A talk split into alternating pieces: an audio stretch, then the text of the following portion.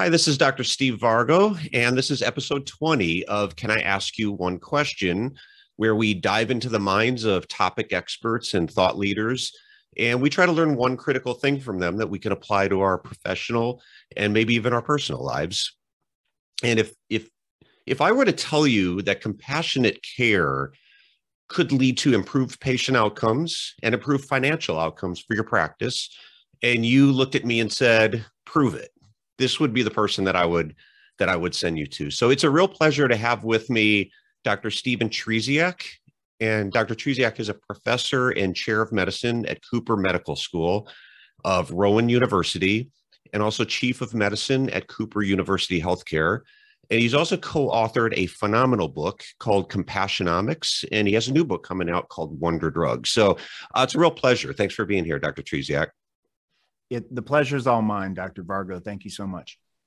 So, in my industry, as with a lot of probably most healthcare professionals, we spend a lot of time trying to, uh, we spend a lot of time educating patients, trying to get them to do something or change something. An example would be uh, diabetic, where we, um, eye care obviously is a, as you know, a leading cause of, of blindness in adults. And, and we spend a lot of time talking about lifestyle change to promote better blood sugar control. Now, I don't think anyone would argue that compassionate care is valued by patients, but in your book, you actually explored the impact that it has on patient outcomes. So, my question to you, Dr. Trzeciak, is based on, on data and research.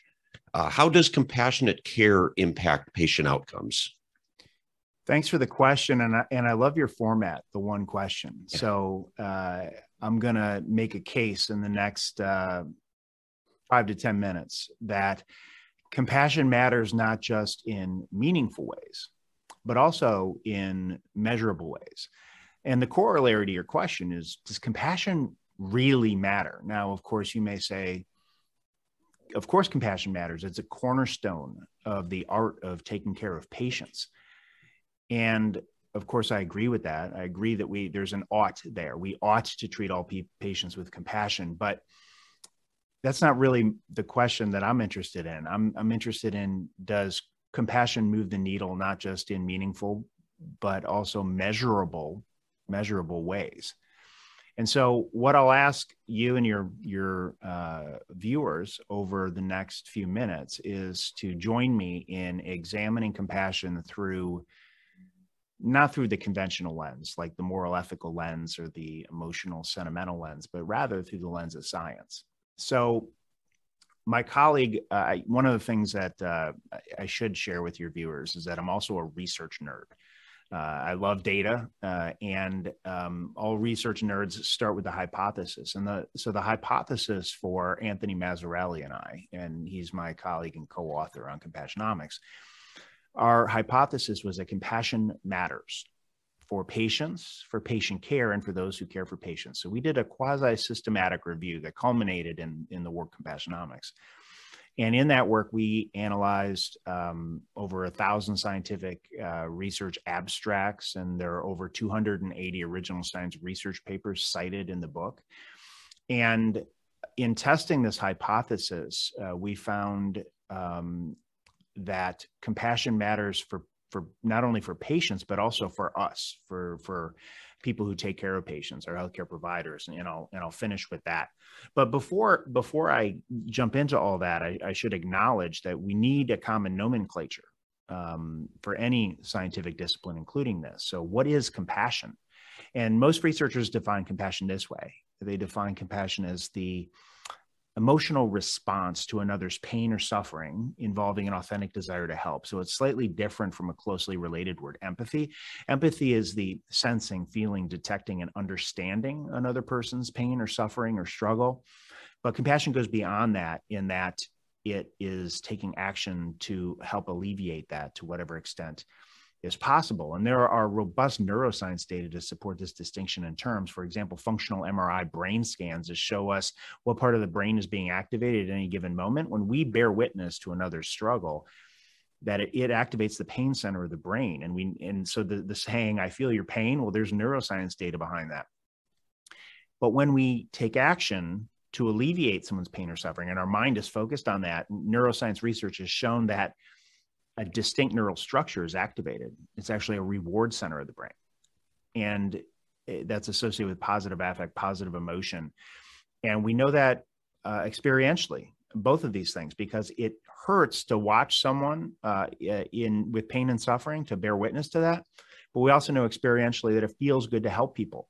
And so this this this uh, distinction and activation of different parts of the caregiver's brain is is part of the um, is part of the science.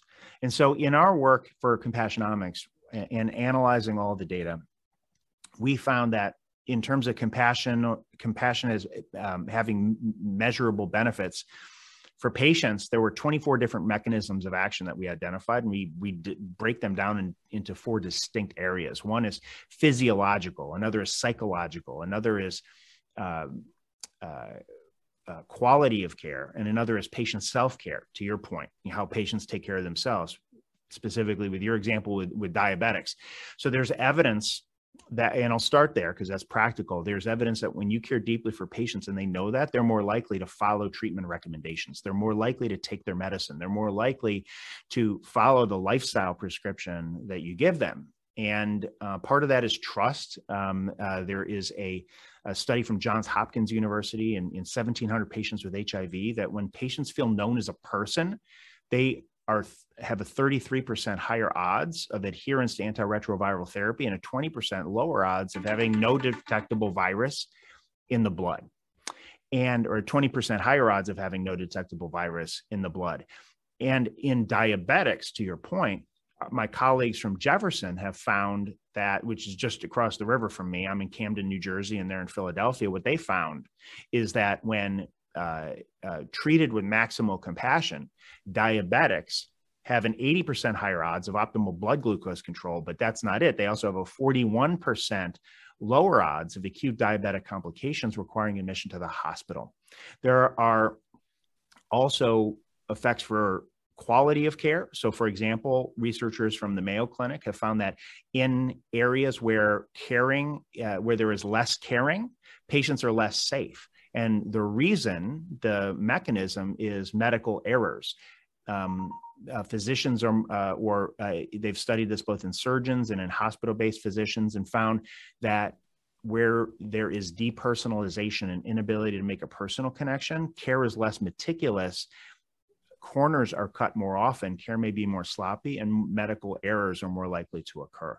Physiological effects uh, are plenty. Uh, as we review, there are over a hundred uh, papers in our book on effects for patients. So, for example, um, compassion can modulate stress-mediated disease. It can modulate a patient's experience of pain. It can't eliminate pain, of course, because compassion can't do that. But there are evidence, both in, in preclinical as well as clinical uh, studies, that show that it, uh, compassion for patients and, and the caring of a trusted other can attenuate some uh, the experience of pain to some extent that's measurable. And then psychological effects may be intuitive, where uh, uh, compassion for patients suffering depression, anxiety, and, and uh, psychological distress over serious somatic disease. Uh, compassionate care can have a uh, independent uh, effect on all of those disorders. So, as it relates to quality of care, um, I, I, talked about quality and errors, but there's also uh, financial impact. Now, that's not the why, right? We mm-hmm. we treat people with compassion because it's not only the right thing to do, but it's also the smart thing to do for all the reasons that I shared with you. But um, there is also effects from the primary care domain. There are four different papers that show us that where there is more caring and more compassion, there is lower discretionary resource use, fewer unnecessary diagnostic tests, fewer unnecessary referrals to specialists, fewer unnecessary admissions to the hospital, and perhaps and, and, and with adherence to better adherence to care or better adherence to prescribed therapy, there's also lower costs of care because we know non-adherence to prescribed therapy in the U.S. alone is uh, it has a um, enormous uh, financial impact, but also one of the keys, and this will segue into my um, my comments on uh, compassionate care can have powerful beneficial effects for those who care for patients is in reducing burnout because burnout is one of the most expensive things to any healthcare system, whether it's uh, the colleagues that you work with in your field or in my case in hospital based medicine. Um, burnout costs a lot of money to organizations as uh, people uh, step away from clinical practice. And what we found is that uh, there is abundant evidence that compassion, not just for patients, but for colleagues, for all of those around us, can actually build resilience and resistance to burnout. The, the data are quite clear that the key to re- resilience is actually relationships, relationships. And so that's relationships with patients, relationships with their families, relationships with the staff, relationships with your colleagues, even relationships at home. And this is where, for me, the science meets the personal because I was taught in medical school don't care too much because too much caring, too much compassion will burn you out, as if being uncaring was like some sort of emotional shield. And I believed that for 25 years until I went through burnout myself. After 20 years of working in the ICU and in my job, I routinely meet people and their families on the worst day of their life. I had every symptom of burnout myself. And so I went to the data. And what I found in the data was things like escapism, like get away more, take more vacations, go on more nature hikes, do more yoga, as if if I just got away from patients as much as possible, everything would be, be fine and burnout would magically disappear. And what we found uh, in going through the scientific evidence is that there is a relationship between compassion and burnout, but it's inverse. So if what I learned in medical school, too much caring would will burn you out, it would be high compassion, high burnout, low compassion, low burnout. And what is actually in the medical literature is high compassion, low burnout, low compassion, high burnout and this inverse relationship i believe is because of is because of relationships so if you care about patients and you have the relationships that flow from that then you get the good part of caring for patients you get the fulfilling part of taking care for patients and if you don't have that then all you have is a really stressful job so what i did is i um, very deliberately very intentionally followed the data and i decided i was going to care more not less lean in rather than pull back and detach and escape. And that's what I call my N of one experiment, N being this number of study subjects in the experiment. I was the N of one. And I tested the compassion hypothesis for myself. And that's when everything changed for me. Um, and so this is really led us to our current work, which we call Wonder Drug. It's a book uh, coming out just in a, in a few weeks. Wonder Drug, seven scientifically proven ways that serving others is the best medicine for yourself. And it curates for everyone. So this book isn't just for healthcare, it's how giving, helping, serving is actually better for your physical health, your mental health, your emotional well being, and even your professional success. And so, um, that is my summary, Dr. Vargo, for how it is that compassionate care can help in not just meaningful ways, but measurable ways for patients, for patient care, and for those who care for patients, and quite frankly, for everybody. Well, you did it wonderfully in five to 10 minutes. I will tell you that that was one of the more fascinating parts of the book that that I was um, uh, made aware of was the burnout component. You know, a lot of the book was obviously focused on the role of compassion in treating patients, but the effect that it has on you as the physician. And I've seen this as a doing consulting now, working with other doctors. Nobody ever calls you up for practice management consulting and right off the bat says they're burned out. Usually that comes as you get to know somebody a little bit more and they you start to discover that what they what a lot of people just want is more personal time, less stress. And that is the a lot of times the feeling is I, I want to get away from patient care, have more days off. And as you said in the book, there's moderate that will have a moderate improvement on those things, but really leaning into that relationship that you have with the patients. So it's I've adjusted even my advice okay if you if you want to work less days in the clinic that's fine but let's also talk about the days that you are there and how are you going to show up every day treating your patients? Because that and i've learned that from your book will have a more um, it, it really a bigger impact on on your own well-being. You know we, we focus on the patient's well-being for good reason but we have to look out for our own well-being as well. So thank See, you. you're, you're, I mean, go ahead. I'd just like to say that um, you're right on the mark there for me, what I experienced in going through burnout myself, because all the data around escapism you know, I work life balance is obviously important. I think that's settled science, right? Um, but I wasn't believing in the escapism because I thought something had to fundamentally change mm-hmm. at the point of care. Um, and uh, that's when we came across all the data that compassion can be a powerful, beneficial therapy for the giver too.